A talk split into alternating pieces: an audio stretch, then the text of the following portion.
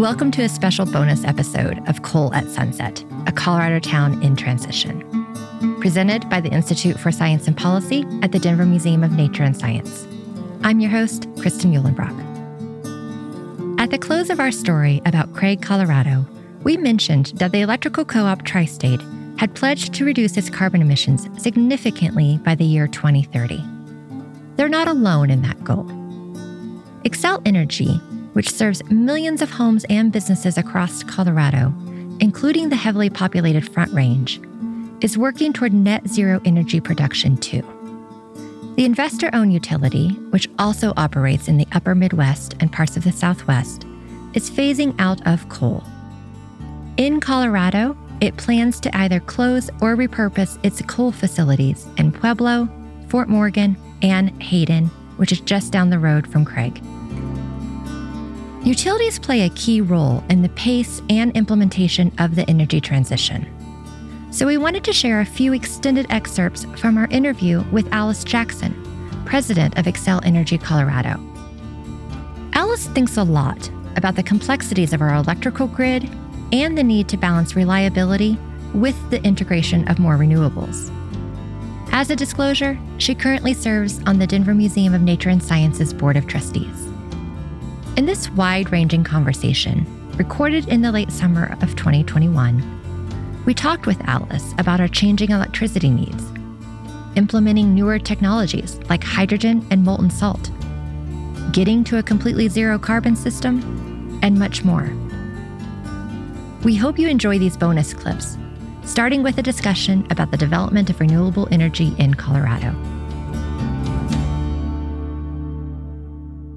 The journey here in Colorado really started substantially in 2001.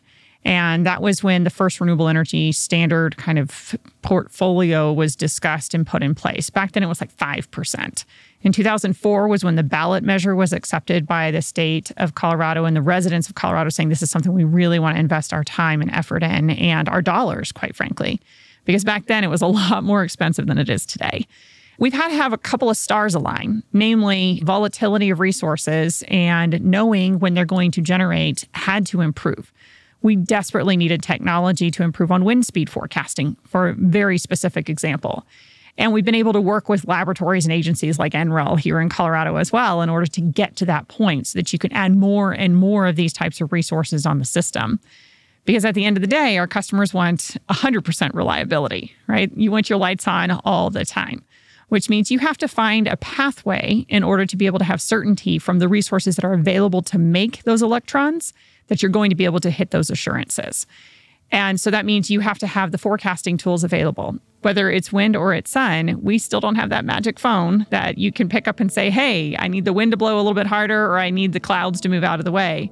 So, really, really good technology around forecasting is an important piece of the puzzle. In recent years, Xcel has made public commitments to reducing its carbon output.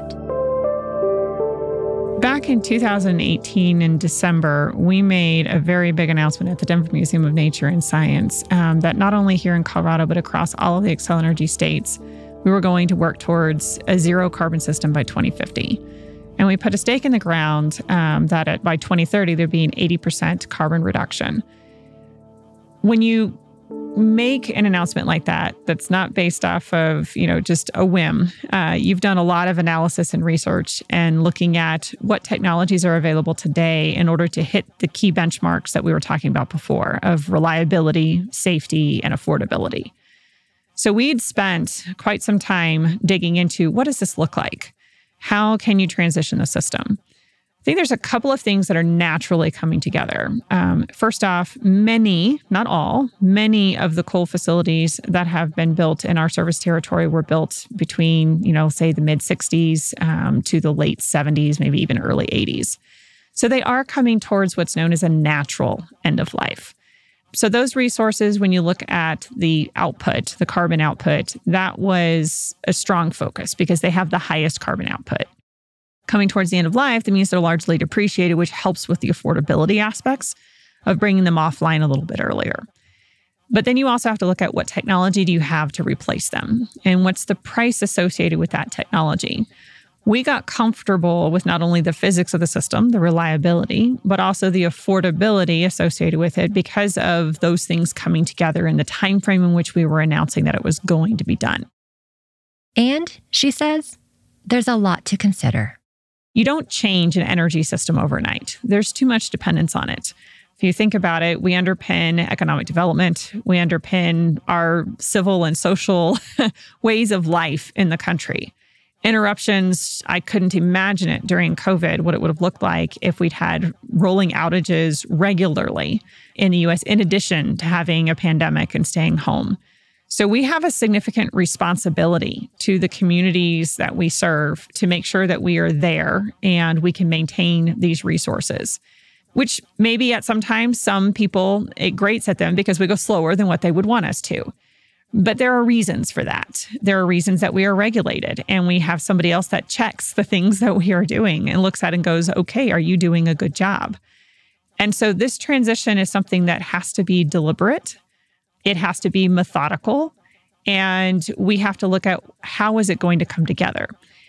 So when you start looking at the different pieces of the puzzle, you're not only looking at what's it look like to ramp something down, but if you're constructing something to replace it, you have to look at the timeframes that it takes to construct it. Wind and solar resources typically are not located the same places we currently have coal or places that we have even natural gas that's retiring, which means you have another piece of infrastructure you have to talk about, which is transmission. How are you going to bring those resources back to the communities that they're using them in? And that means that you have another layer and another time frame you have to put in place. To build a coal unit or a natural gas unit, four to five years. To build a wind farm or a solar farm, 18 to 24 months. To build a transmission line, years. And usually the transmission lines were sited after the generation was. So now we have a real chicken and egg issue that you have to work through as well on how do you build out the transmission in order to then be able to facilitate and incentivize the generation where you need it because you need geographic diversity. You don't want all your wind or all your solar in one place. You want them dispersed around so that when a storm comes in, you can manage it around those resources. So, lots of different factors that you have to take into account on how you're building out your system and how do you put it together. We asked her about some of the emerging energy technologies, like hydrogen. When it comes to hydrogen production, uh, hydrogen is a natural byproduct of refining. Um, and so you see a lot of it there. But in order to make it truly zero carbon, you need to be producing hydrogen through a process called electrolysis that's fed by renewable resources. So it's the process of removing the hydrogen atom from water and then condensing it, cleaning it, pressurizing it in order to then use it as a fuel. And you can burn hydrogen just like you do methane, which is natural gas, in a, a, combustion turbine, a combined cycle unit. You can even put it in to some degree in pipelines that are taking the gas to customers' homes and blending it into the natural gas that they use in their stoves without them having to convert their appliances. So there's a number of different uses for it, except for right now, the affordability piece of the puzzle that we talked about before, it's not there quite yet. The exciting thing about hydrogen right now and the hydrogen economy is there's significant investment that's ongoing. The European Union is investing billions of euros. The US is starting to invest significantly more. You've heard lots of announcements from utilities and other entities across the country to figure out how can we do this better? NREL has a wonderful experiment that's going on of figuring out how to not only produce hydrogen, but then also take it to a synthetic methane. Because in a synthetic methane, then we wouldn't have to alter our pipelines for the LDC, and you could even get to zero carbon faster there if you could figure out how to do it affordably. We also asked her about molten salt, a new technology that Xcel plans to test in Hayden, Colorado, the site of its soon to be retired coal plant. The things that have um, me specifically excited about Hayden are some of the opportunities that we're looking at to put into that facility and how they're going to be part of the long term energy future. Things like we are looking at putting a molten salt battery at that location. It would be the largest molten salt battery in the US. Um, it would be a significant investment. It would be charged, um, you know, and depleted as needed uh, in order to support the system. Molten salt battery storage is something you've seen around. It's been overseas more often than here. We have a couple in the US uh, where solar concentrating facilities where they get really hot and they kind of beam um, into a central area. You can melt the salt and it holds the heat. And then when you want the heat back out, it spins the turbine and makes electricity. So the battery storage here is really appealing because the lithium ion batteries that we have today have roughly a four hour duration associated with them. Molten salt can get you 10 to 12. And that's a much more valuable resource when you have that longer duration and you're capable of covering a longer period of time. So, say a gap between wind and solar because you have a storm, the wind's blowing just fine, but the solar isn't there during the day. It just it gives you more opportunities to balance the overall system. And those are the types of resources we need.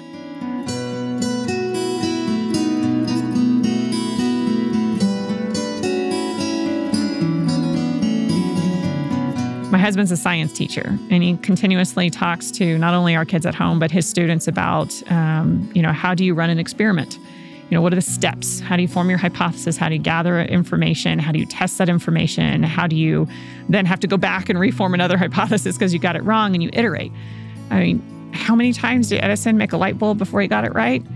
Those are the kinds of things that I think of in transition is how do we go about doing this in a reasonable manner? We can't go too fast because the risks of going too fast are instability. And so the reliability suffers. And if reliability suffers, I think the hue and cry that would come up from the general society would then make us not only slow down, but potentially even stop. And that's something that none of us want to have happen. So, how do you make the steps appropriately is kind of where my mind goes. And I think there's a lot of factors. We talked about some of them earlier about what's the timing of the existing assets? What's the timing of building the new assets? How do you get them delivered? How do you have enough on the system that once you have the new ones on, the old ones aren't so gone that you have no choices if something goes sideways?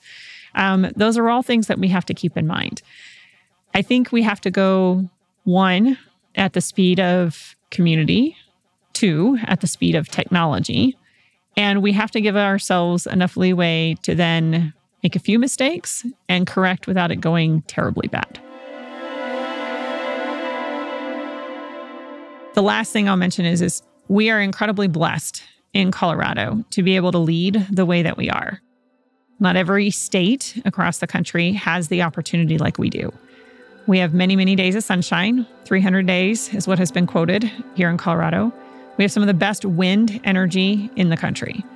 Those two things combined put us at the top of the list for being able to make this transition.